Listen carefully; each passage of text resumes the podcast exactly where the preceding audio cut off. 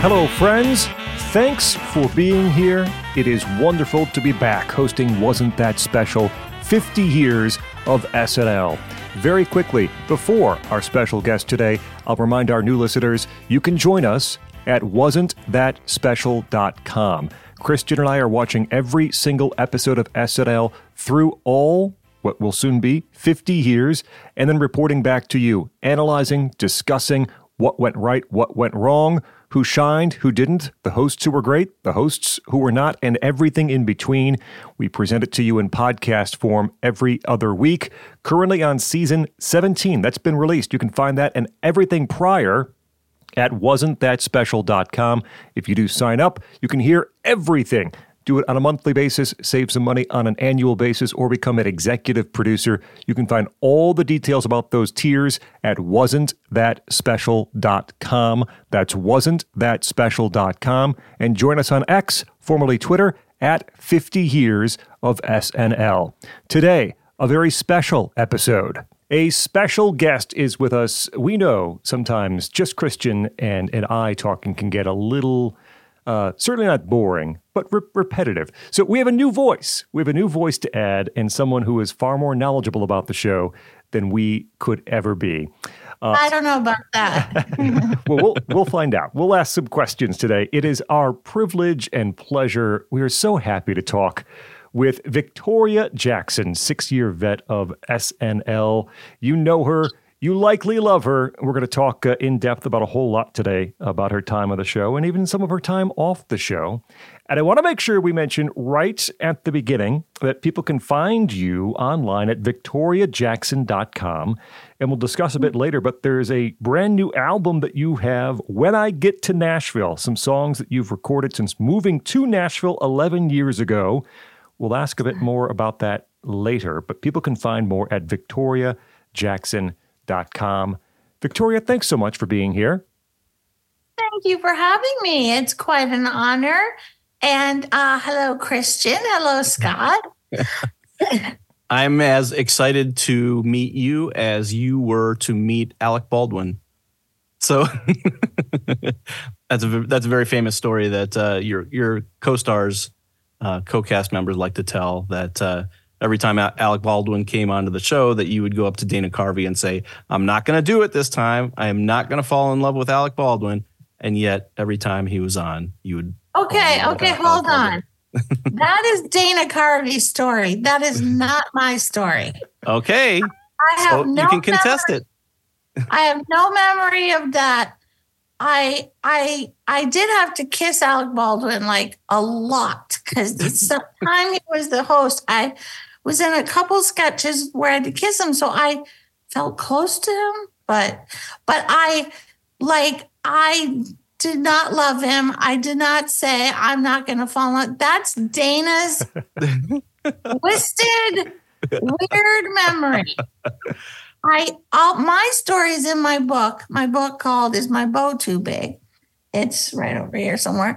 And my story is that Alec was sitting next to me on the set and he asked me why my boobs were so big. Okay, that's rude. Yeah. And it's caustic and it's inappropriate.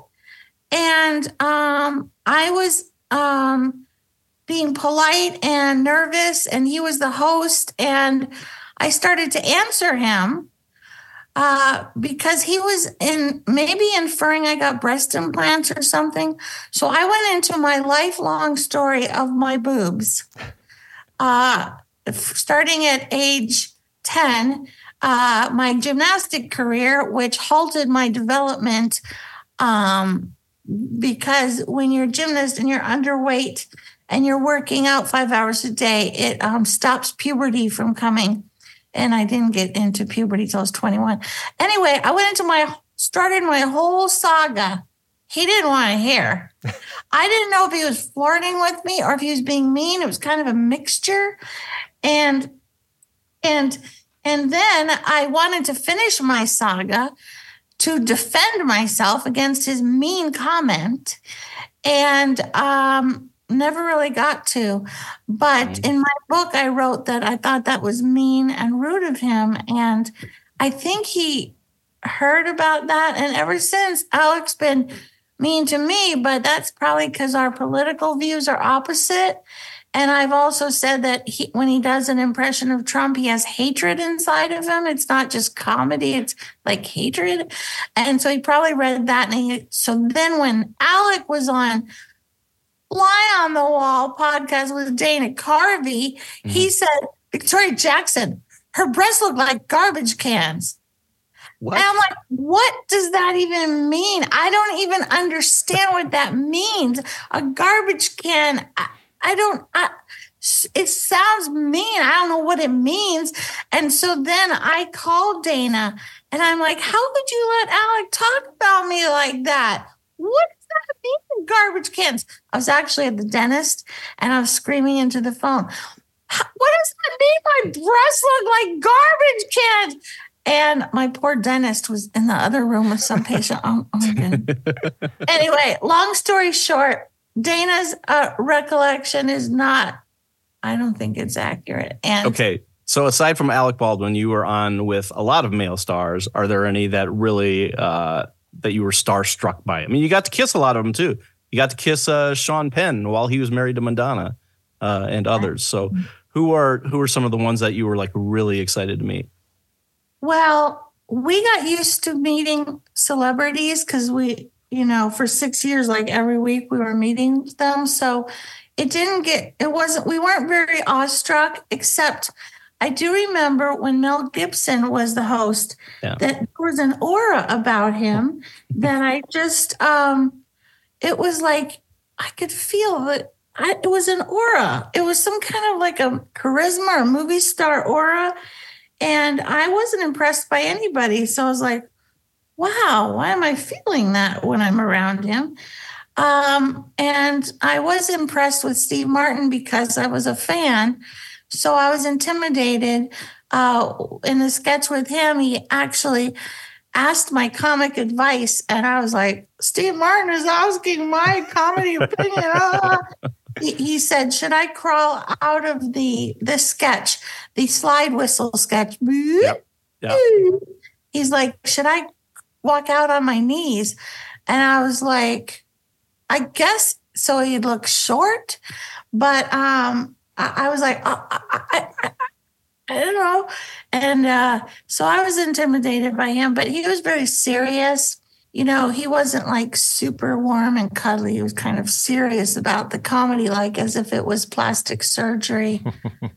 I want to ask about the beginning of your time on SNL Victoria because you joined the show at, at, a time when it was not nothing was certain, right? It was season 11 had not gone the way Lorne wanted and season 12 is uh, you know Dana arrives and you arrive and Phil Hartman arrives and Jan Hooks arrives on the show.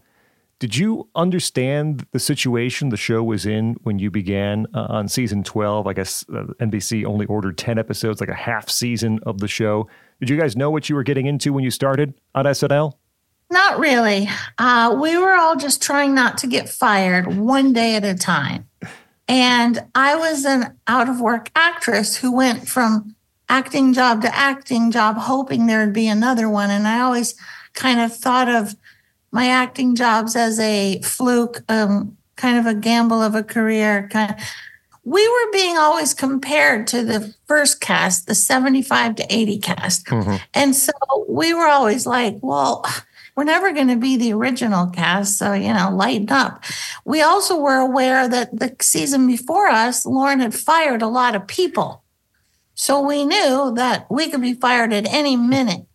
Our contract protected them, but not us. It said that we were not allowed to leave um, for five years, uh, but they were allowed to fire us. So, in other words, if we got real famous and got lots of movie offers, we were not allowed to leave, but they could get rid of us anytime. So, yeah, we didn't really, we weren't dwelling on all of that. We were just trying to think of ideas and get airtime because we were competing against each other for airtime and try not to get fired. Early on in in the first season that you're on the show, there's this really neat uh, sh- it's a shorter sketch. You and, and Kevin Nealon, and Kevin's an agent, and, and you walk in and you're you're trying out for a part, and he's on a phone, and he has all these hand movements that you're misinterpreting. You think he wants she he wants you to spin around, and and then eventually you jump out the window at the end of the sketch. it's such a fun sketch, and it shows yeah. you know your your ability at, at, at physical comedy. And I feel Christian and I both feel this way, and it's not just because you're a guest on our show that watching back through those seasons, your your contributions are really underrated. And I, I think one of the reasons you fit so well is you your your attitude, your style sort of fit with some of the more um, kind of esoteric comedic minds in the writers' room. Like Jack Handey would have this really out there kind of stuff, and you you kind of fit that. Do you th- did you feel like you? Uh, even if you weren't the big star, that your your style, your brand of comedy was just in line with what the show was trying to do at that time? What a great question. I felt like I was underused, um, especially the last couple years. Um, I've always felt like I was underused, but I felt like I got some great moments. And I think my best moments were written by Jack Handey, Jim Downey, and Al Franken. Uh, the Desert Island with Paul Simon. Yes. The Jumping Out the Window was written by Kevin Nealon. and that's like I'm so glad you brought it up. That's like my favorite, one of my favorite all time sketches. And yes, it was kind of under the radar, but um, Kevin, it I was the perfect person to play that. And same as the Paul Simon on the island. Yes. um, like some of those Harvard geniuses like Jim Downey, if they focused on me, they could really write something that was perfect for my essence. But they they didn't have time because hmm. they were writing for tw- you know lots of other cast members and mostly not for me- cast members, but just for trying to think of great ideas for you know, comedy ideas. But um, l- I love that flying out the window sketch, and I I was a gymnast, so I was good at physical comedy and I wish I could have done more of it. But um, I wanted to tell you at the rehearsals, every time I flew out the window, it was perfect. But on the live air show, my back hit the hit the wrong spot of the window and I couldn't flip out easily and hit the mattress on the other side. I um I kind of my back hit too low and I had to force myself over with my feet. It was like clunky. and I was like, oh, because, oh man, I flew out the window all the other times, but that was so much fun. So, like Scott said, when we first started watching you, um, we noticed right away that the physicality, and I figured that was probably because of the of the gymnastics uh, and other things. But it seems like in a lot of a lot of modern media, they don't think as highly of your time on the show, and that maybe because of politics or maybe because of any number of things. But um, like Rolling Stone had some list where you were pretty low. But as we watched the show, you were the yes, you were underused in points, but you were the dominant female on the show for a full six years. So it's impossible to say that you weren't one of the best uh, in that cast. Uh, so how does it make you feel that you are not getting kind of the appreciation now that you th- that you should be? Well, thanks. That's a good question. Rolling Stone is definitely hates me because I'm a Christian conservative. So there's no way they're going to put me high on a list. So I kind of think of that as a badge of honor. Yeah. because um, I don't really line up with a lot of their values. Um, I think Jan Hooks was the best female cast member, like of all time, except for Kristen Wiig, maybe. Hmm. Those two. Uh, Jan Hooks was so talented. She didn't know how to be herself, which I'm always myself. she could become anyone, which is what acting really is. But she, um, like, who is Jan Hooks? Who knows? But she could become she could become Ivanka Trump and she could become Ivana Trump. She could become the uh, Marla Maples. She there was like she could be Bette Davis. She uh, she was brilliant, and when she would play something, she had an extra level of some extra added layer, and I could never figure out what it was. Like if I was supposed to play a waitress flirting with uh, Alec Baldwin in that that sketch where she's at the diner, Yeah. diner, Right. I would have just been like, huh, flirting with Alec. But she was like flirting with Alec with this underlying whole story she was bringing to it of bitter, uh, jaded, chain smoking, wait, like she brought so much depth. I couldn't figure out how she did it. It was, it was, she was brilliant. But I do want to say thank you for noticing I was in the cast because even uh, one time I went to Lorne's office and I had to wait an hour to talk to him because he's very busy. You always have to wait an hour. Sat outside his office for an hour. I come in and I go, Lauren, I don't know how to get more lines. I I didn't have any lines last week. Uh, I feel stupid in the goodnight bows because I'm bowing, but I didn't do anything. Uh, he goes, Victoria, you're a lot more, what do I say, a lot more obvious than you think you are. Uh, it's something like you are more on the show than you think you are, or something. And then he, and then I said, "Oh, Lorne says, did you bring food to the writers?" And I was like, I didn't know if he was joking, but I did get some food and bring it to some of the writers. Like, hi, uh, could you write for me something? Anyway, um, so to answer your question, uh, I think the articles that minimize my contribution are because of ulterior motives. It's they they probably don't like my Christian conservativeness. So so as we watch these, you know, we pass notes back and forth and we say Victoria seems like the the only female that's really fully integrated with the cast. Um, because you have Jan and you have Nora, and they're off to the side doing Sweeney Sisters, or they're off to the side. They're kind of quarantined from the rest of the cast. Uh, and it's it seemed like a lot you got a lot of the kind of the regular parts like you were more the writers seemed to like writing for you a lot more um and that's just the impression that. you get from from from watching it i mean you were you were a female cast member number one in a lot of stuff um so that's the impression that we got as as we were watching I never knew that. I never got that impression. But uh, the Sweeney sisters, I asked them, "What are you working on?" And they slammed the door in my face because I thought that women's groups were always trios, like the McGuire sisters, the Andrew sisters. Like there was only three women in the cast when we joined, and I was thinking, why'd they leave me out? But but so I would write things for myself on the update desk because that's all I knew how to write was my point of view doing handstands. I didn't know what else to write. Um, they they kind of ganged up on me, so that's why you always see them together. And I think the writers used me a lot as the bimbo or the um, ditz, uh, very small parts, but in sketches. But I never thought I was used more than them. I thought I was used less, but yeah, it was um, very competitive.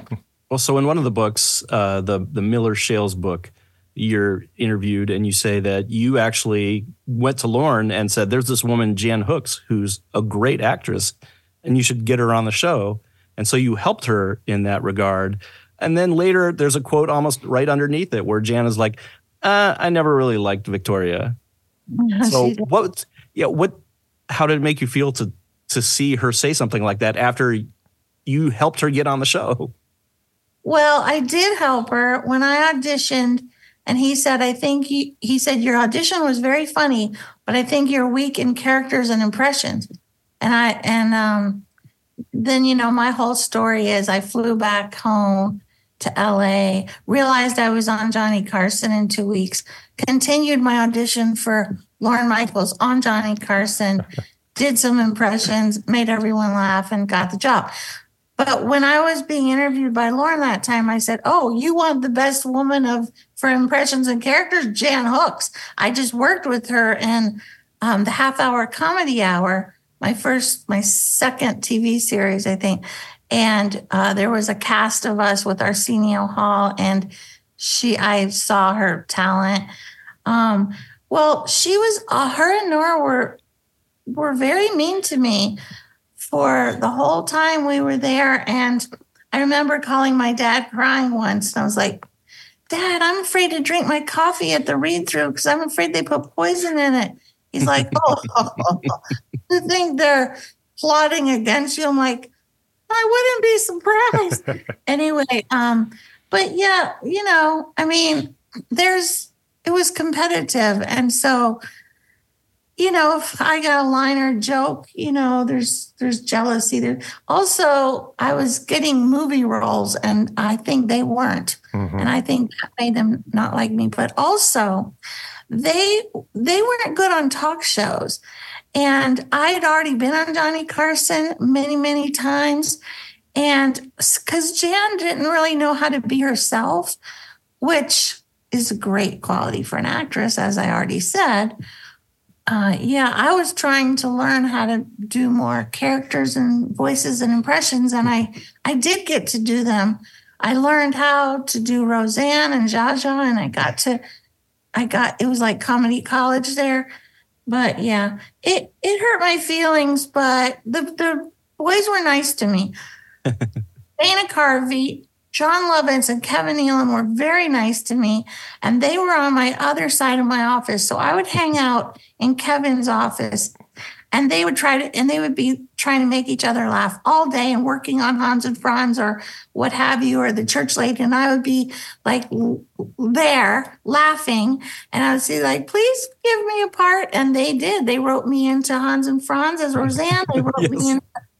Kevin wrote me into the subliminal guy, my first sketch I was ever in. Yep. Kevin wrote me into the flying out the window thing. So they were they made up for the mean people because they were super nice to me. There's a famous uh, meeting, I guess, that took place where you had it out with everyone, and someone said you ended up standing on a chair and yelling. How did how did that come about, and what happened there? Okay, well, this is how it happened because I'm very kind. I never raise my voice. I never say bad words. I never complain. I was trained as a Southern Baptist little girl you know, to try to be like Jesus all the time. And, you know, if they get slapped on the cheek, turn the other cheek. You know, if they ask for your coat, give them your. Anyway, so I, I was always very quiet and kind. The story is what happened was Dinah Minot, she, it's a funny cartoon name, but she was in charge of the talent. And there was a lot of mm, conflict in the first couple of years that I was there. And so she called a meeting, all of the cast, and we were all in this room, sitting on the floor, sitting on couches. And she said, Okay, there's we have a lot of tension and friction. Uh, how can we make it better? Anybody have any ideas? Nobody said a word. She goes, Does anyone have anything to say of what's wrong? Why, why is there this negative? And nobody said a word. I'm I love honesty, you know.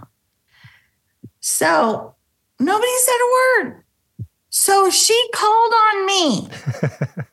Dinah Minot, M-I-N-O-T, called on me. She's like, Victoria? I'm like, and so I stood on the couch. It was hard to stand on because it was mushy not a chair, it was a couch, because I wanted everyone to see and hear me clearly. I, I didn't want, so I, like, I go, like, you really want to know? I don't think you can handle the truth. You really want, you really want to know? So I stood up. I go, well, what's wrong with the cast is that Jan and Nora are, I think I said B I T C H E S to speak their language are biatches from hell. I said hell. And I said, they'd, because it felt like that. It felt like demonic. I go, and I said, and they are mean and they slam doors in people's faces and they don't cooperate and they say they won't be in a sketch. Like someone wrote one that they said, no, we're not going to be in that. Um, and they um, backbite and they gossip and they backstab. And and I said, I think that's what's wrong with the show. And uh, then I sat down and there was, oh, before I finished, Jan and Nora slowly stood up and walked out the door. Nobody was defending them. They walked out and there was silence. And then I was like, well, thanks a lot for stand for backing me up. and then Dana goes, he goes, You didn't hear anyone disagreeing. And everyone broke out in laughter. And that's how I remember it. But of course, you know, Nora says she called me names or something, but but I would never call anyone names or, you know, that's how I remember it. But it was such a funny moment because everyone agreed with me. but they wouldn't say out You can uh, you can find Victoria's recent work and information at victoriajackson.com, including the new album When I Get to Nashville. I want to ask a couple of questions about Weekend Update and your contributions on Update. I think you had songs, you had handstands. I have to tell you, I think that the best thing that you ever did on Update was the uh, season 13 Life of a Coffee Mug piece which then moves into you lowering your voice, taking off your wig to show your real black hair, and saying how tired you are of playing the bimbo, and you can't believe people are buying this character you're playing. And then you say, I'm going to do what I do best, which is insightful political commentary. And you do a poem about uh, Daniel Noriega's mustache. And it's, you're hilarious, but it's great because the audience has no idea how to react. You can tell watching back that there is at least a split second where they are thinking, wait a minute, this is real. She was faking it the whole time. It's a brilliant piece, I think, on Update. So, d- did you write that yourself? And then also, can you tell us a bit about how Update works, meaning, especially for Dennis's run? Did Dennis run the desk? Did he have did he maintain sort of a tone that he wanted on update those eight ten minutes per show did he end up deciding who would get those desk pieces how do those get to the air wow great question okay i did write that i was kind of getting tired of being cast as the bimbo but it was also part of the whole joke like kevin nealon once said that there was a meeting in Lorne's office and they all were talking about is Victoria Jackson really stupid or is she really smart pretending to be stupid? and they actually had a meeting about that. And I don't know the answer. So that's what makes it even more interesting. Oh, I have a joke in my act about it. And this is true. My dad took me to the University of Miami when I was 12 for an IQ test, and they wouldn't give us the score because they said it would affect our lives forever. That's true. So, anyway, I did write that. I might have had a little help, but I did write the poems and I did write the concept. I probably wrote the whole thing. Um, did Dennis have control? Um, you know, I've always wondered. I think Dennis and whoever else was the the guy, whether it was Norm or whoever, when I started, there was a guy named Herb Sargent, mm-hmm. very old guy, and he was in charge of update. And he had this office, you know, and he was just in there looking at newspapers, seeing what's current news is, what events, what's current. And I remember him and Dennis Miller we're always talking about update. Now, I've always wondered like, did Dennis write all the jokes on update? No, he did get other people helping him, like they would give him ideas. I don't know what percent was his. I feel like it was mostly his ideas or jokes. And Herb would help. Now, Herb one time said to me, Victoria, you're in the Wall Street Journal. And I was like, what? Because I don't read the Wall Street Journal. but he read all the newspapers of the day. And he said, yeah, look, they, they mentioned you, a 1987 year of the bimbo. And it was uh, commenting on my song, I'm Not a Bimbo, which I wrote, um, which the idea was given to me by Christine Zander, who put People magazine on my desk. And, and Jessica Hahn said, I am not a bimbo, and then stripped for Playboy. So she goes, This would be perfect for you. And I thought, Why isn't she writing it? She's the writer. But I quickly thought, I could write this and wrote, made it a song, and it was a big hit. But anyway, so I think Herb and Dennis would meet together. I think Dennis would make up most of the jokes, but people helped him. And um, we would all submit a little thing like, everybody knew if you wanted airtime and you're having trouble getting airtime, write something for update. And, you know, so one week there might be four people.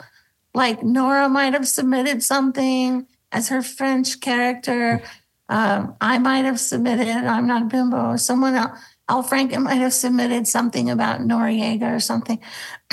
and then Herb and Lorne probably and the head writer, whether it's Al Franken or Jim Downey, they would pick, I think maybe Herb would pick which person, one or two, got to do the update little thing on the side. Um, oh, the thing about the low voice, the funny thing is, so I had been practicing lowering my voice since high school hmm. because my speech teacher who put on the play at Dade Christian, she would not let me be in the play because she said I talked like a baby to get attention. And I said, Well, Miss Mullins, I I'm sorry, I'm not talking like this on purpose. Teach me, speech teacher, how to talk lower. And she said, pretend like you're walking down a flight of stairs. So my whole life I was going, if I talk like I'm going downstairs, then I would talk like this. But how can I be myself if I'm talking? So I've been practicing. And then one day I discovered I could talk like that. it hurt. It hurt. And um, so I was thinking, how can I use that funny low voice in the show? So I thought of that update idea. And then uh, the funniest part is after I did it, my dad called me and he goes, Vicky, that was so scary because I thought maybe that's the real you. and you've been fooling your parents your whole life. And I was like, yeah. he was just oh, like the audience. And Lorne, yeah, and Lorne's idea was to take off the brown wig and have the blonde under it and finish with the blonde. That was his note. And he's so smart. I was just going to do take off the blonde. I'm really a brunette who's serious. But then Lorne goes, No, the audience is going to want you to take off the brown and be back to yourself. So that was his note. Right. Looked like you had the brown one clipped on so tight, though, because you had to take the blonde one off and then that you couldn't was, get the you couldn't get the brown one off. It was hard with all the clips and stuff. You know?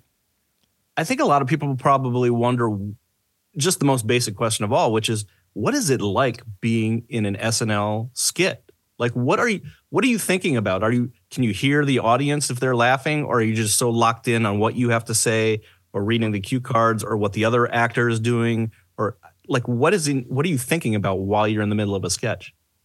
Such great questions. you are totally focused.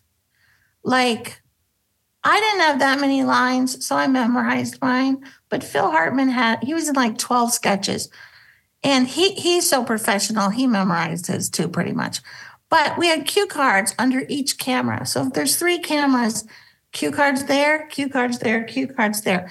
When the red light goes on, um, you know that camera's on. So if it's pointing at me and the red light is on and I'm supposed to say my line, by the way, people think we just ad lib. No, no, no. That would be a mess. That would be chaos. Yeah. So you can't really ad lib because it's it's like this. So so the red light's on, it's on me. I know it's my line. So I am thinking I'm supposed to be talking to her. There's my cue card if I forget my line. The camera's on me. And so I'd go like, no, da, da, da, da. So I was trying to not look at the cue card, except on update, you're right in front of the camera and it's Right. teleprompter. You can stare at your lines so easy. But um yeah, you're I don't I don't really hear the audience. I don't really think about millions of people are watching, not at all. I'm just focused on staying in my character, not breaking character because that's not professional. Some people did do it, but when we started, Lorne said that's Carol that's Carol Burnett. We don't break. and I agreed with them. I love when people don't break character. I think it's amateur when they break character. And it's it's what's the word when you're doing it for yourself? It's fun for you. Uh, Yeah. There's a word for that. Um, Well, Phil never broke character, and Dana only did in Massive Head Wound Harry when the dog started eating his brains. you guys did your research. Yeah. but um yeah, so you're focused. You're totally focused.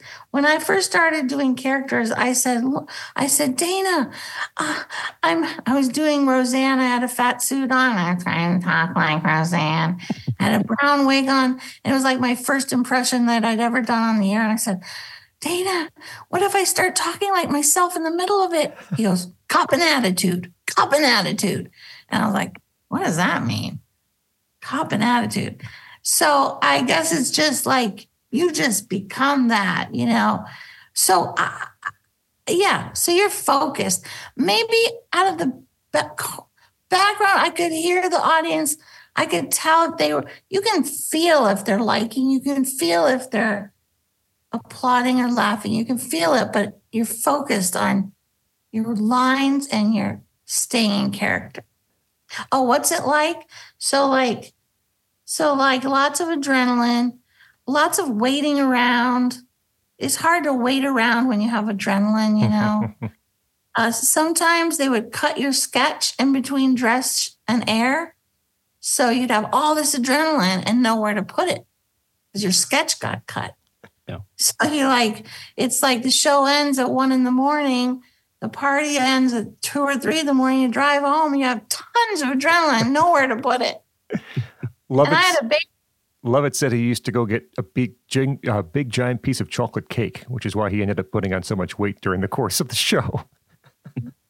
He did not do drugs or drink or smoke. And I used wine to calm down. And I do not recommend it. But I thought that that I didn't have a guilty conscience because Jesus drank wine and Jesus turned water into wine. And I was like,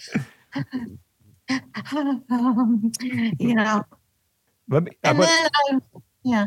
I want to ask. I want to ask about your songs. So you you mentioned "I Am Not a Bimbo," which was a, a weekend update piece, uh, but you also did songs that were not part of update that were just you know in, in a place where a sketch would be. There was a great one called "Draw the Line" from season fifteen.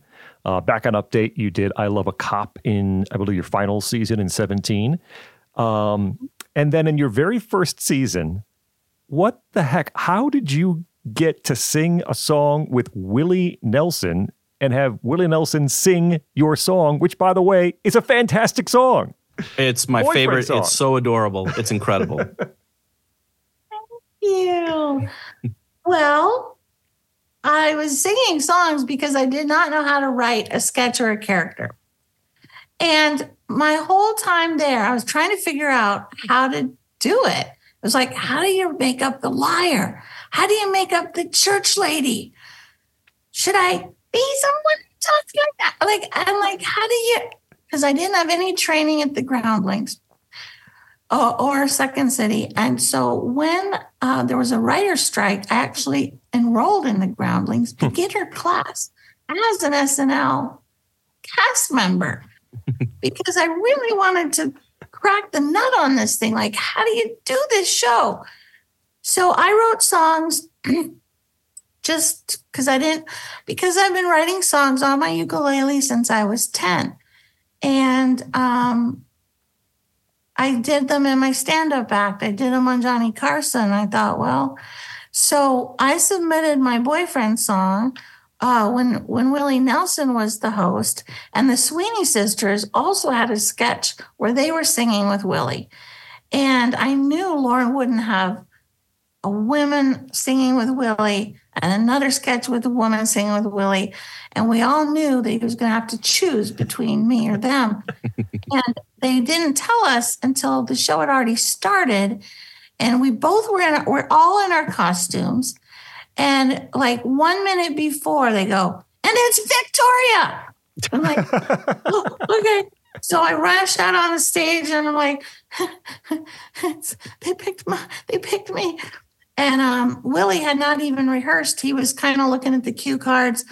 Um, he he winged it, and he's so charming. He pulled it off. But um, but that's why I was singing the songs. Uh, I've I've written them my whole life. I've noticed that whenever something hurts me, I write a song about it. Usually it has a solution at the end for my pain. Oh, what you were mentioning my new album. I just found it. There it is. This is uh, 18 songs that I've written since I moved to Nashville 11 years ago.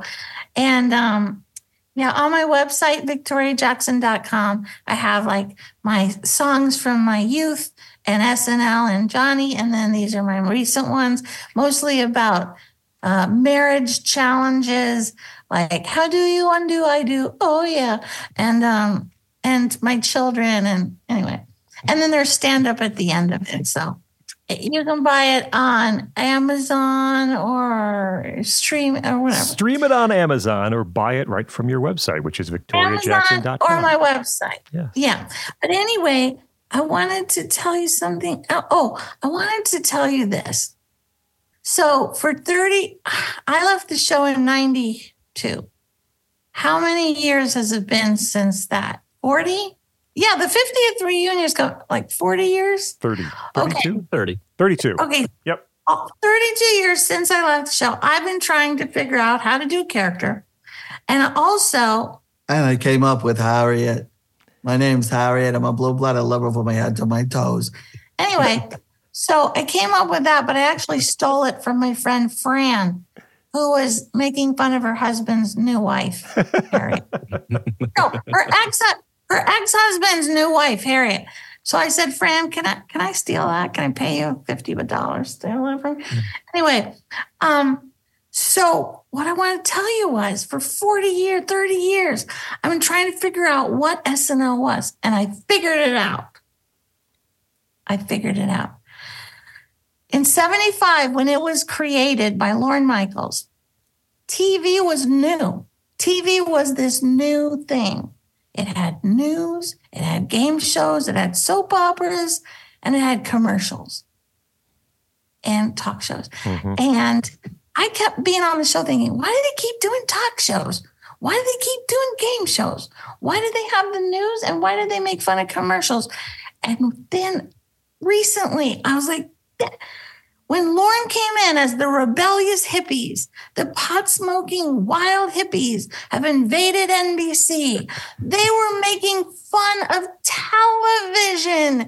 They were making fun of the news. They were making fun of commercials. They were making fun of game shows. They were making fun of talk shows they were making fun of television, which took itself seriously and was like, you know, leave it to Beaver and everything.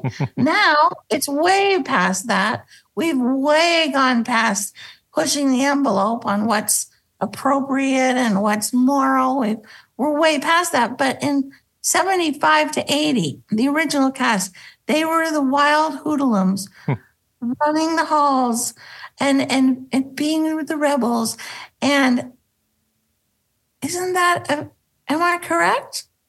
Yes. Yeah, I, I think that's perfectly. I, I think I think even Lorne at some point had said, you know, he wanted the show to be designed specifically for the generation that grew up on TV. So to your point, it's the generation that saw the the news right next to soap operas and commercials and buy it now and all those things that you talk about. That's a it's a good insight. But you see, I didn't have a television when I grew up. And so that's why I might have seemed esoteric because what does esoteric mean again? I might have seemed um, alternative because I did not grow up with the, the, television generation being brainwashed to think and dress and act exactly like they do. Well, that's interesting. We've uh, when you first started on the show, we found out we found a clipping. Apparently, some uh, reporter went and talked to your parents right after your first show. Uh, talked to Jim and Marlene, and uh, they were both very, very proud of you. Uh, this this was right after your first show. Your dad, though, was like, uh, it'd be nice if she was on maybe a little more wholesome show. Like he literally said, I wish she was on Newhart. Mm-hmm. um, but yeah, they were they were very proud of you. But that that brings up something else. We uh, we also talked to Siobhan Fallon, mm-hmm. and she brought up the Italian restaurant sketch Il Cantore, and she said she refused to be in that because she's a prim, good, proper Catholic girl, and she has a dad and all that stuff you ended up in that sketch and probably the funniest part of it. Um, is there is there any sketch that you refuse to do that where they just crossed the line? Let me tell you about that Cantore thing. It is so okay. interesting. Siobhan was like the only cast member woman I ever met who had a church background like yeah. I did. Mm-hmm. And I really loved that. It was like, oh, she loves God like I do. Uh, and we're not, we're in kind of a edgy situation here. The thing is, we could turn down things. And I turned down a sketch. I told Lorne, I don't think I can do it because I was supposed to pray in the middle of it. And I thought prayer was really talking to God. And I thought it was blasphemous. And I said, if I pray in the middle of this sketch, I will either start crying or I think I'll be struck by lightning because uh, I, I, sh- I shouldn't do that. Okay, so I turned down things that I thought were immoral. the El Cantore thing was the weirdest situation. What happened was when I gave my speech on the couch about Jan and Nora, they had just turned down a sketch that had women with big butts because they said it was the feminist movement would not like that. And I thought, and I remember saying, I'll, I'll wear a big butt costume because I always had a flat butt. And I always wished I had a butt, you know. I was like, who cares if you have a big butt or what, you know? I don't think that's offensive to make fun of women with big butts. So anyway, they never did the big butt sketch because Jan and Nora said, no, that's anti-feminism. And I thought, so, so picture I'm there. You know, I already was thinking you shouldn't turn down that. I, yeah, I'll turn down praying, Okay, so and plus I always had my my butt in the air doing handstands, which I thought was not very Christian, but I was raised as a gymnast since I was born in a leotard, which is naked, doing handstands. And my dad was my coach. So I never thought of it as sexual or dirty. You know, I knew other people were like, ooh, but, um, you know, entertainment is, yeah. So anyway, here's the Cantore thing. I'm backstage and I'm thinking, oh, I have one line in the show this week, something.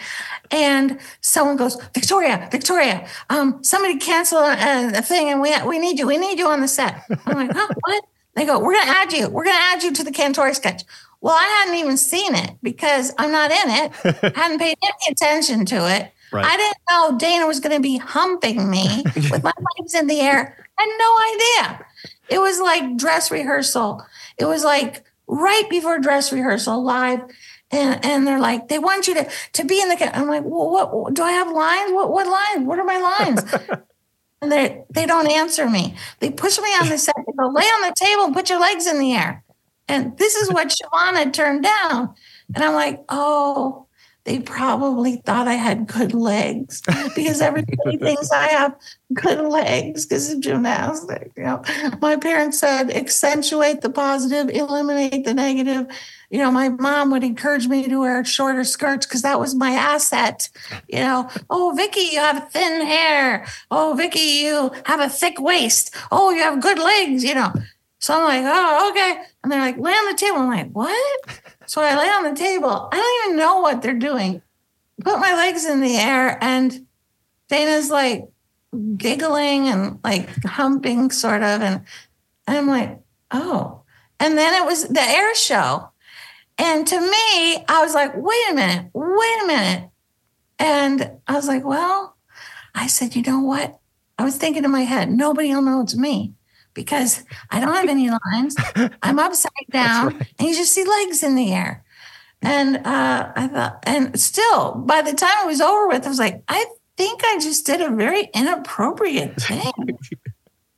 For the people at home who haven't haven't seen the sketch, it's Kirstie Alley and Kevin Nealon are a couple. They go to an Italian restaurant where the wait staff is very uh, affectionate. Uh, affectionate. affectionate. Yes. Right. Bella, Bella. Bella. Pizza. Ends up Yeah, with Rob and- Schneider and Adam Sandler essentially naked, uh, serving them in the restaurant. And yeah, and the thing They just take it over the top. The friendliness of Italian waiters, they just take it to the extreme. And and I- and so I didn't want to I didn't want to back out of it right before a live show because that would be very, you know, uh, unprofessional.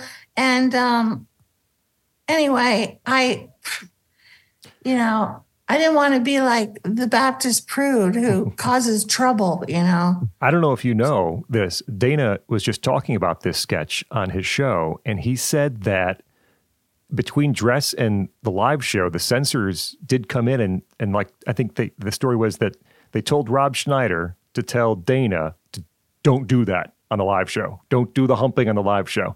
And apparently Rob just you know forgot. I'm, I'm I, you know intentionally didn't tell Dana not to do it, but there was a, at least an effort from the network to not have that reach the live show.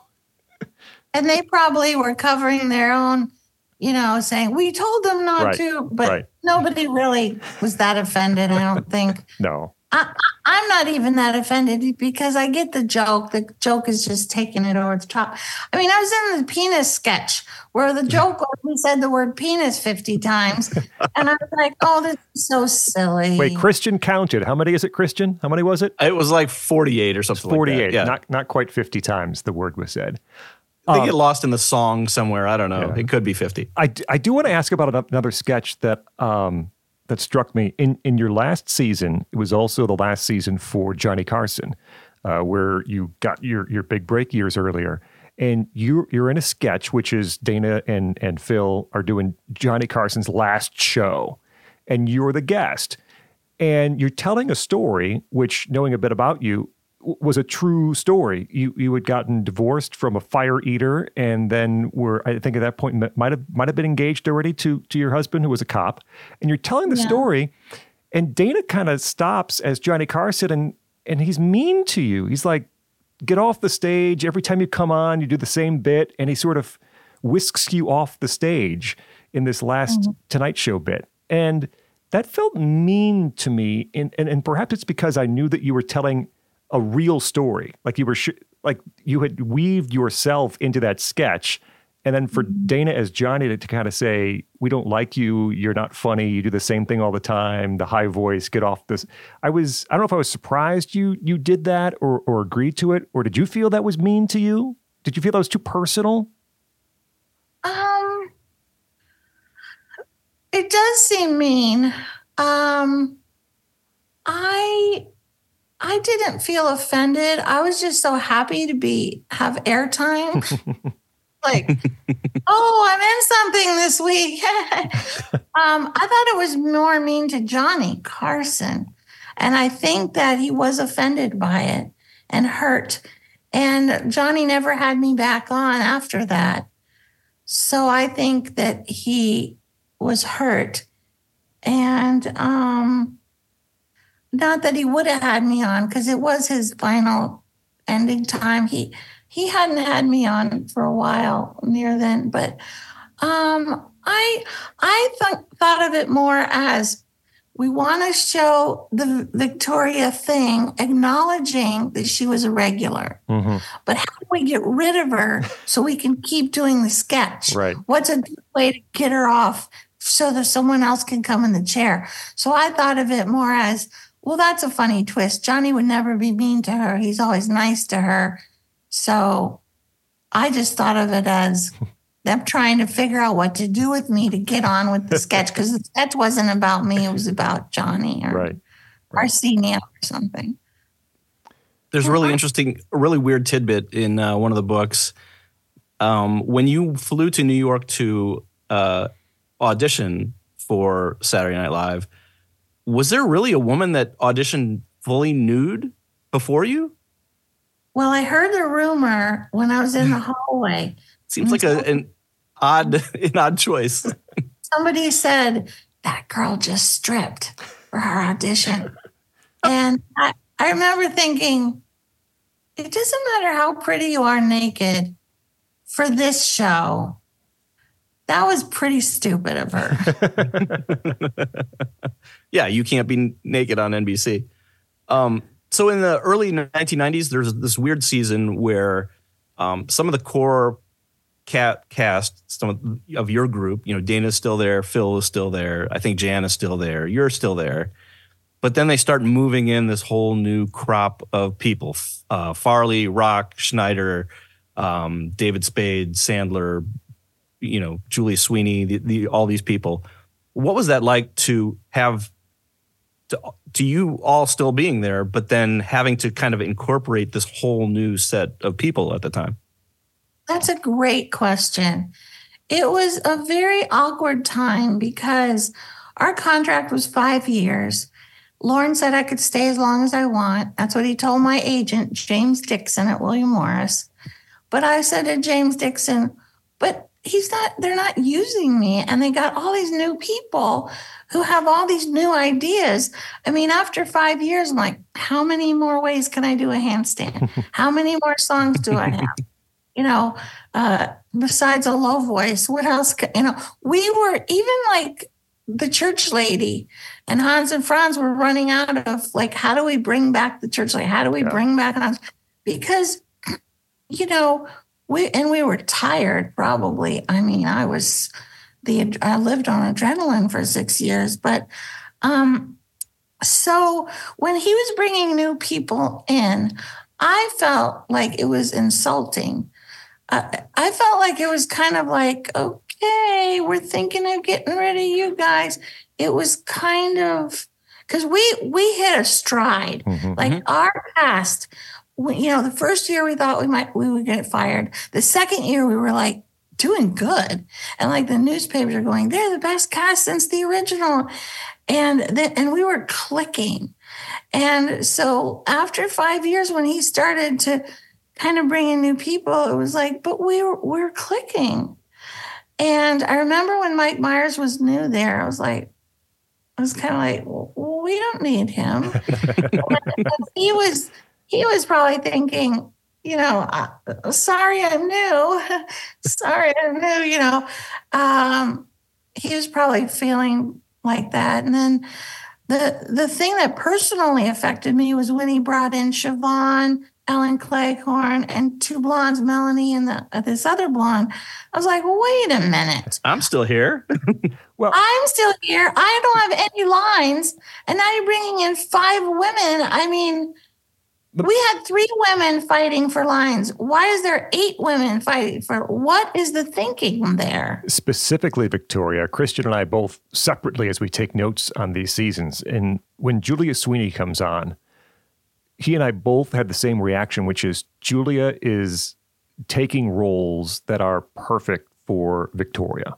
Uh, and so we're watching like Victoria would be great in that, or Victoria would be great in that. And nothing against Julia, and maybe you couldn't do Pat, of course.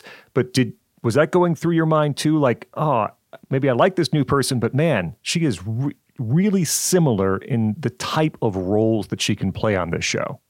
Yes, I was thinking that would be my role. But I also knew they were trying to give her things to do. And I know why they brought her on. Lorne brought her on because she had Pat.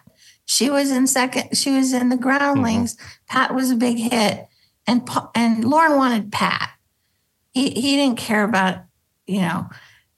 And so yeah, she was doing things I could do, but she had Pat. And he wanted that Pat. And he brought, uh, you know, Dana had Church Lady when he got hired. Mm-hmm.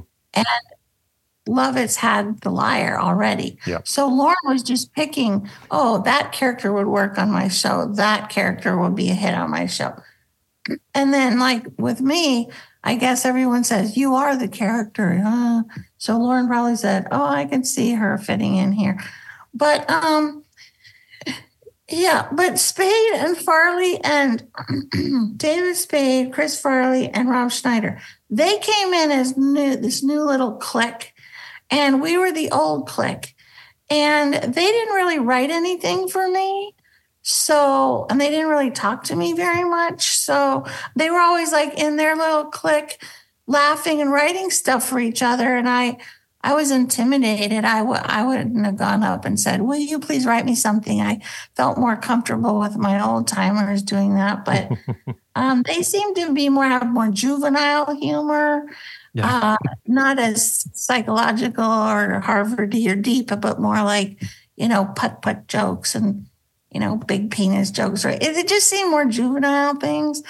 Um, but um, I was a huge fan of. Uh, oh, Rob Schneider's been very sweet to me. He's he's on my he's on my. Uh, he does a cameo on my new CD, my music CD. He has a great singing voice. He's a very interesting person.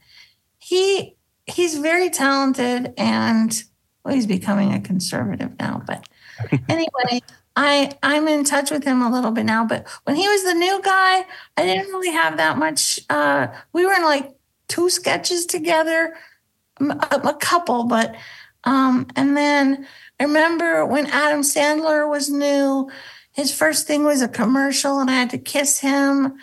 Uh, and my little daughter got a crush on him. And, um, she was like four or something.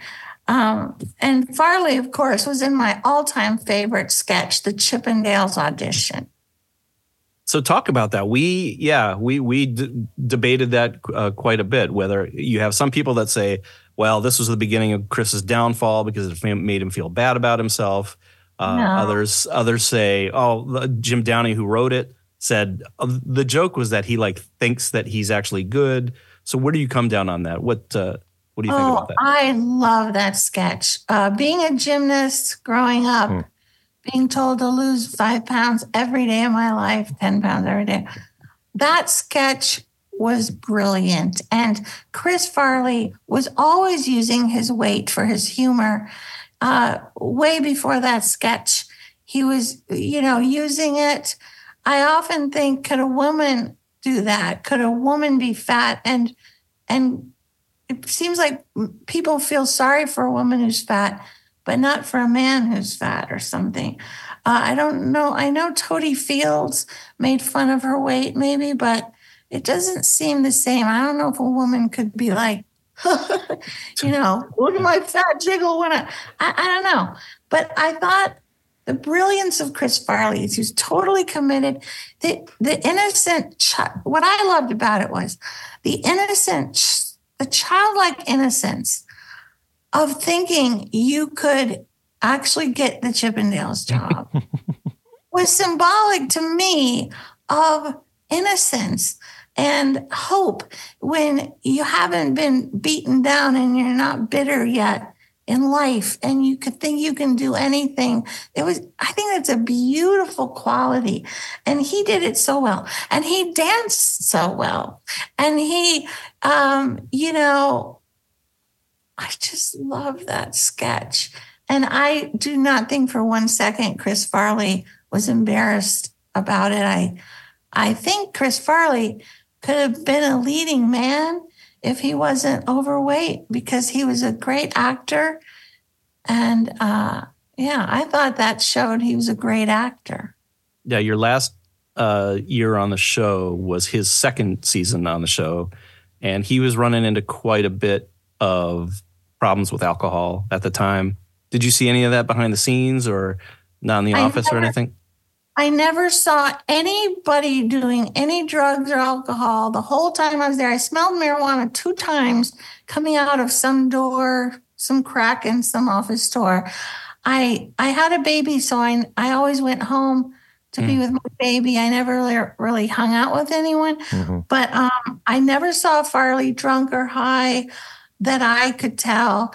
And once one week I said, "Where's Chris Farley?" And nobody answered me. And They're like, "Oh, I go what?" Like they might have said he's in rehab, but I could. Oh, I'm like, "What? Where? What?" And um, nobody told me anything. I I didn't know anything that was going on.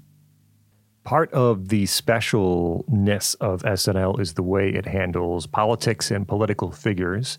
Your time on the show, you weren't involved in a large amount of political sketches. There's a, a few weekend update uh, desk pieces toward the end where you comment on something very complicated like tax rates, and then it turns out you have to admit you didn't actually write, write it yourself.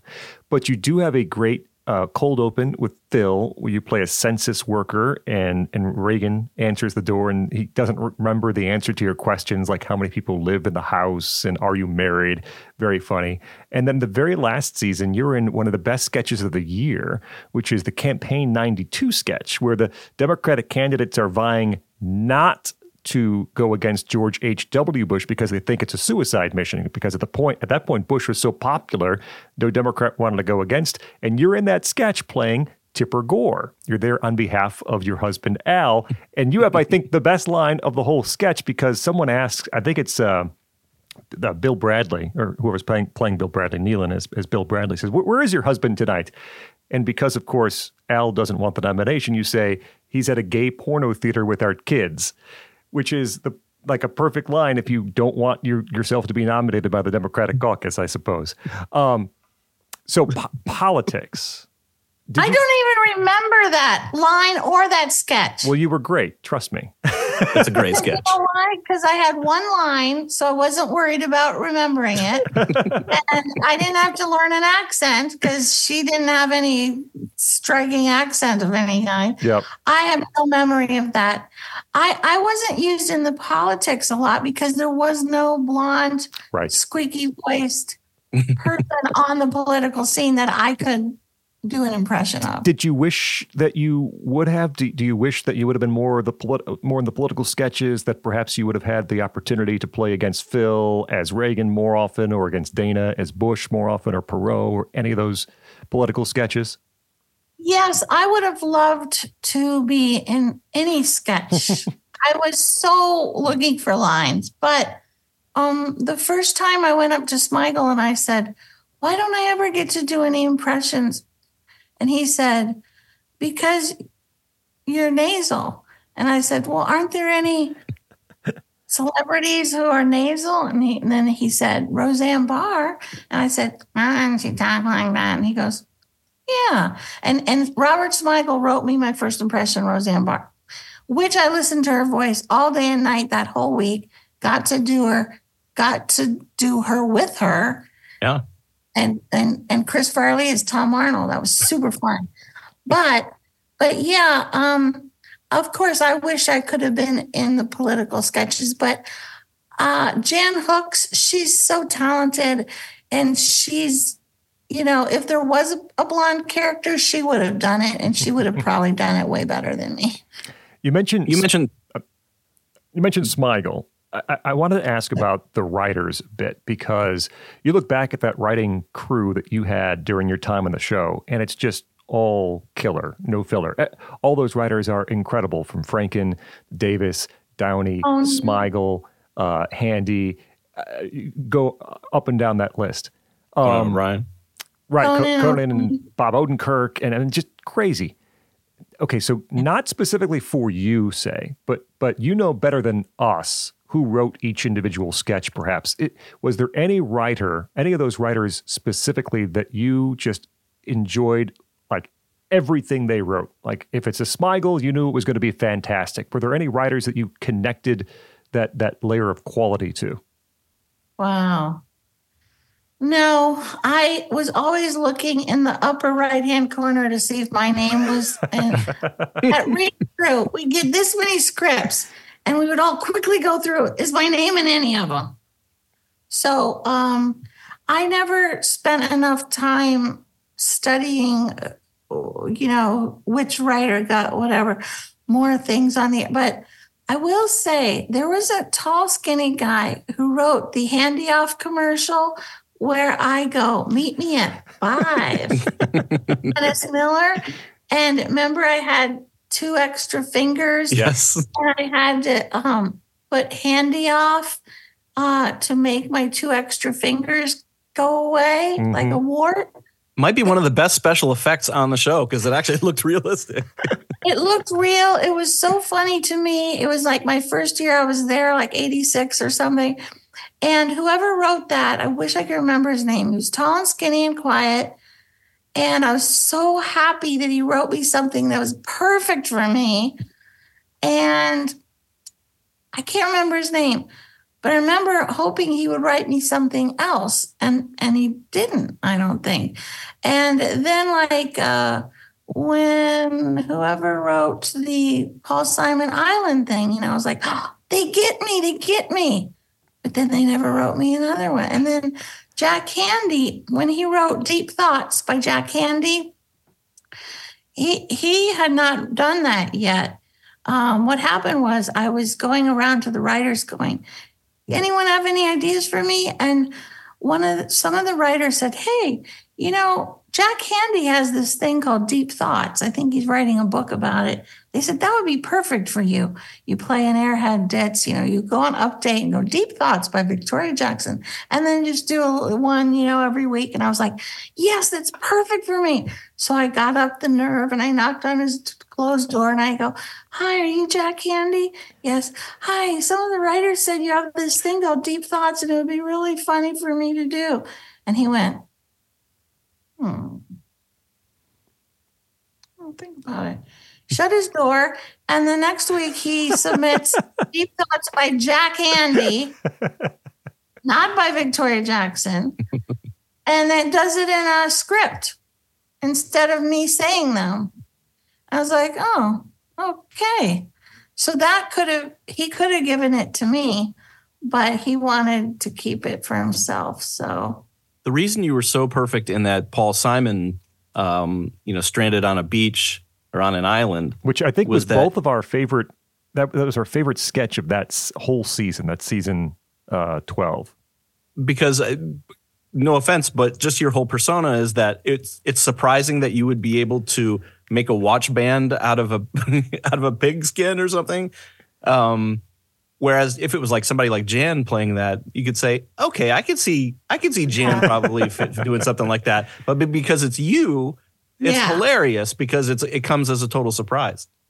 he, Paul Simon was making me a placemat out of palm fronds, and I was making him a lawnmower and a watch by smelting the iron ore that I found on the island where we were deserted. That was so brilliant. Man, I I, I think it might have been Al Franken or Jim Downey who wrote that.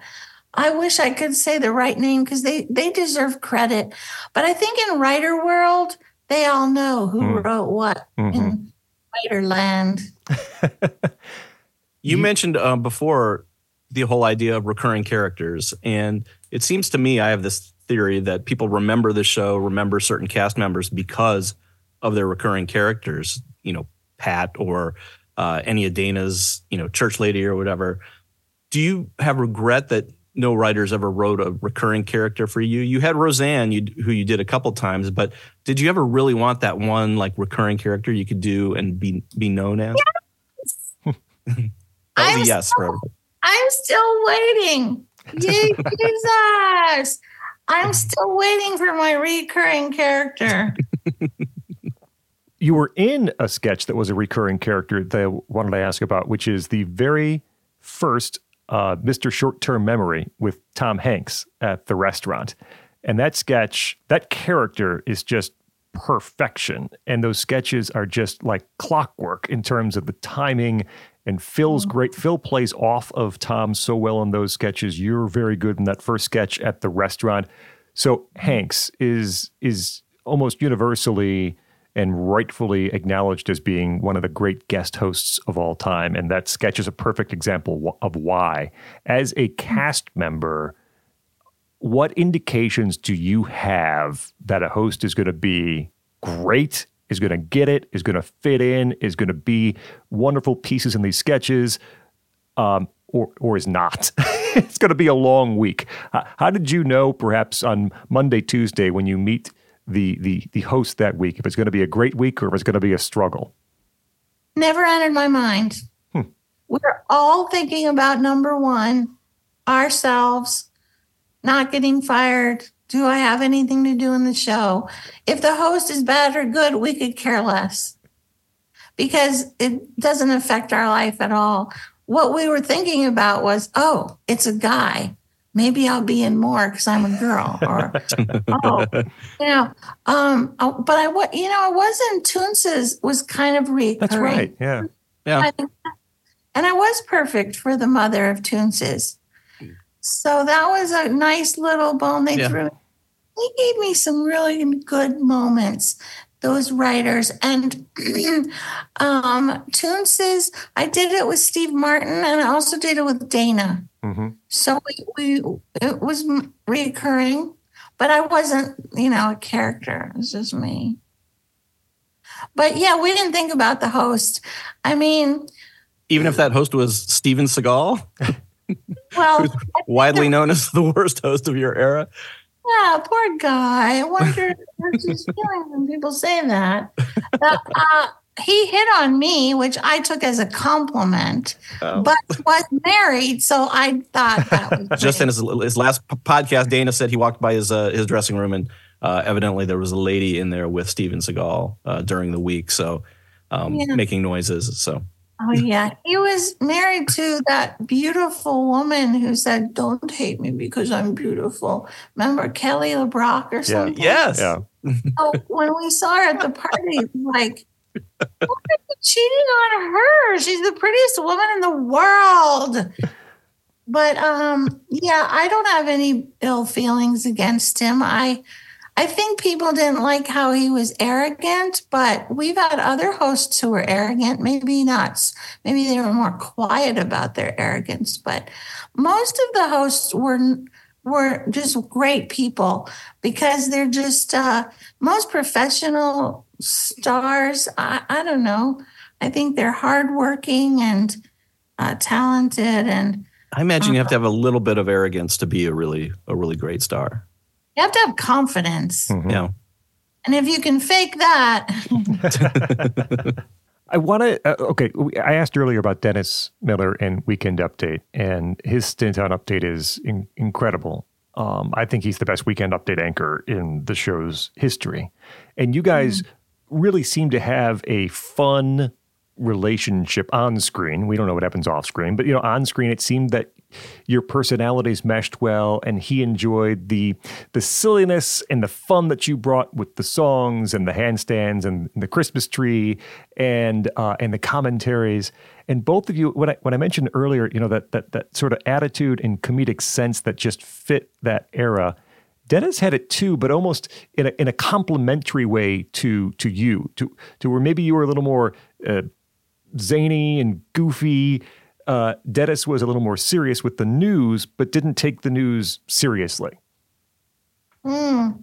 I think me and him had great chemistry on camera, but off camera, you know, there was not there was no nothing. I mean, mm. I hmm. used his phone once in his office and he got mad at me. and he apologized and um I don't know. Off camera, I I don't know where he stands with me, but on camera, great chemistry hmm. and timing. So who was nicest to you? You said Lovitz usually tried to help you get stuff on. Lovitz is criminally underrated. He's another guy that like you we when you think back on the show, you think, well, okay, there's Phil, there's Dana, and then Lovitz is kind of the third banana or fourth. But there's some seasons where he actually like He's really yeah. right there at the top. He's extremely talented. He's, I don't know what it is about him. He's very mysterious. I'm a little bit in touch with him lately, Oh. um, texting, but he can do nothing and he makes me laugh doing nothing. if he's just in a sketch, I can't take my eyes off of him and I can't figure out what it is. There's some people like that. You just can't take your eyes off of them. Well, I, I made a point about watching Lovitz. It might have been season 15. And kind of to your point where you can't take your eyes off him, Lovitz was wonderful at providing exactly what was needed in a sketch. Meaning, if you need him to be kind of this handsome guy, he could be a handsome guy. If you need him to be in the Girl Watchers with Hanks and have the unibrow and pretend to be a loser, he could do that. He could do something huge like uh, acting, uh, or you know, that's the ticket. And those are very big characters, but he could play very small too. He did this great sketch with uh, Geena Davis, in which they're the last two people on on on Earth, or at least you know where, where they are. There's been some sort of nuclear explosion. They're alone, and it, this little like slice of life sketches. Lovitz trying to pick up his next door neighbor, who is this you know gorgeous Geena Davis, and he's just Jon Lovitz.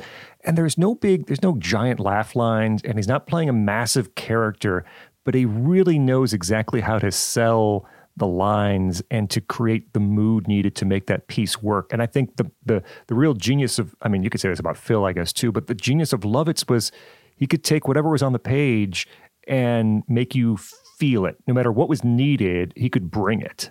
So he's a good actor. He's a good He's a- actor. yeah. Acting. That's exactly it.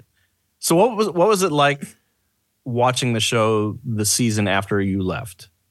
Were you like, oh, oh, I wish I was still there, or you're like, I'm I've had enough. It's their turn now. I'm sick of it. Okay, I don't remember watching it after because I was getting married. I had a child. I was getting divorced. There was so much going on. I had a holding deal with um, Fox, and I had my own show called Victoria. And uh, George Clooney was playing my boyfriend. and we, th- this is the year after I left and we were shopping it to ABC, NBC, and CBS, and um, they all passed on it. And um, my little joke is, I wonder whatever happened to George Clooney. uh, but um, so they were paying me like a lot of money, a holding deal, and um, so my feeling when I left the show because they said I could stay. Lorne said she can stay as long as she wants. But my my my thoughts were I'm going through a divorce. I don't believe in divorce, but it had to happen. It was a very bad situation. I had a 4-year-old turning 5-year-old daughter. I didn't want to leave her with a nanny. Uh, my mother babysat for a while. Um, I didn't want her to lose her dad and have me gone all the time. Uh, professionally, they weren't using me enough. Um, I was running out of ideas. I was out of ideas, actually. Um, and all my cast members were leaving. Uh, all of my cast members were were leaving too. Uh, Kevin stayed longer, and um, and now they've got that guy Kenan who's been there forever. Twenty years. Right. Yeah. Yeah, that wasn't even an option when we were there. It was like Lorne always turning over the cast, keep it new and young.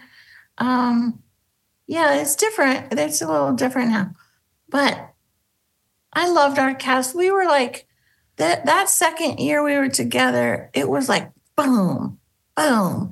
And we were all so different and we clicked. It was great chemistry. And uh and and the writers were so great, like you said.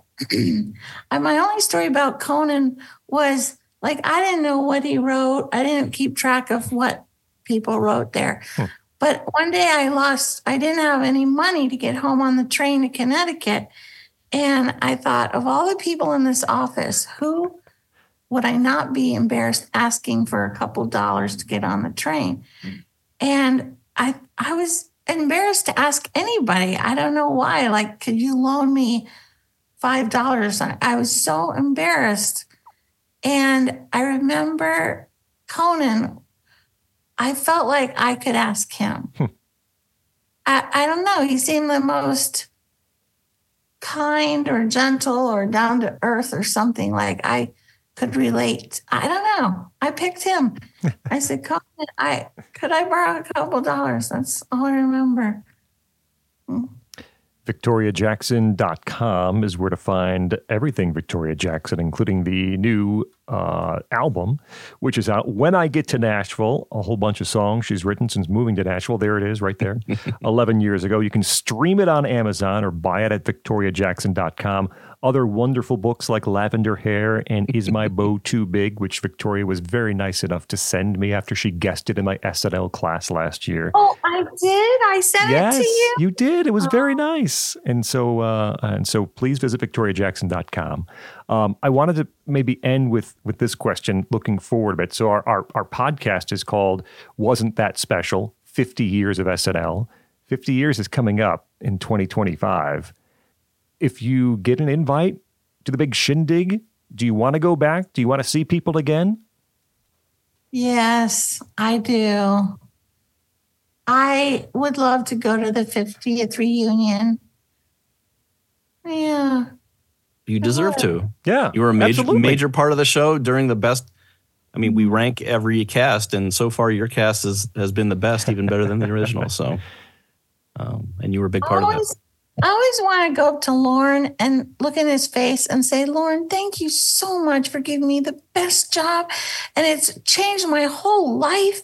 Not a day goes by that SNL doesn't come up in some way. And and um, I told Paul Simon that at the 40th reunion. Hmm.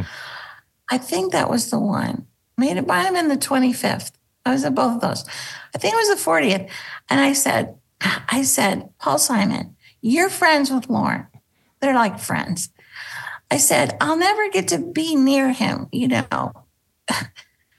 Could you please tell him that we are so grateful of what he did for our lives? And just tell him I said thank you.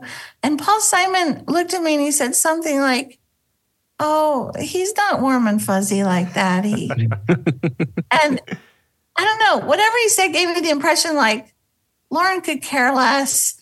You know, you're just one of the pawns in his kingdom, uh, you know. But I have to say, when I was on the show and it was Lorne's birthday, I gave him a embroidered pillow and he sent me a really cute thank you note and said, I thought I had everything, but now I realize I was missing one thing and this is it. Thank you so much. And so I think deep in the heart of Lorne, there is a soft, loving, sweet, kind heart. And uh, Aw. yeah, I love him. I'm sure he listens to this podcast, so He'll get, he'll get the message. That's right. No doubt about it. Victoria Jackson, thank you so much for the time today. And uh, as Christian and I watch every single episode of SNL, we are especially thankful for your time on the show and your castmates because that was a very, very special time on SNL, and you were a big contributor to a whole lot of it. So thank you so much for joining us today. Thank you so much. It was really fun. Thank you. And thank you for listening. If you'd like more like this, we implore you, okay, we ask you nicely, to join us at wasn'tthatspecial.com to hear all we have to offer. You can join us on a monthly basis, save some money on an annual basis, or be an executive producer. You get extra emails from us, our thoughts on every single sketch we watch. You get uh, also links to clips. You get a free EPUB edition of Christian's recent book. You get to tell us what to talk about, too. We'll ask you for suggestions for our shows that cover each and every season. If you are an executive producer, plus at the end of all of this, we'll do some awards, not just season by season, but for all 50 years of SNL. And if you are an executive producer, you do get to vote along with Christian and me. So please do join us. Wasn'tThatSpecial.com, Wasn'tThatSpecial.com, and join us on X, formerly Twitter, at 50 Years of SNL, 50 Years of SNL. Thanks so much for tuning in. We've had a great time. We'll see you next time around on Wasn't That Special.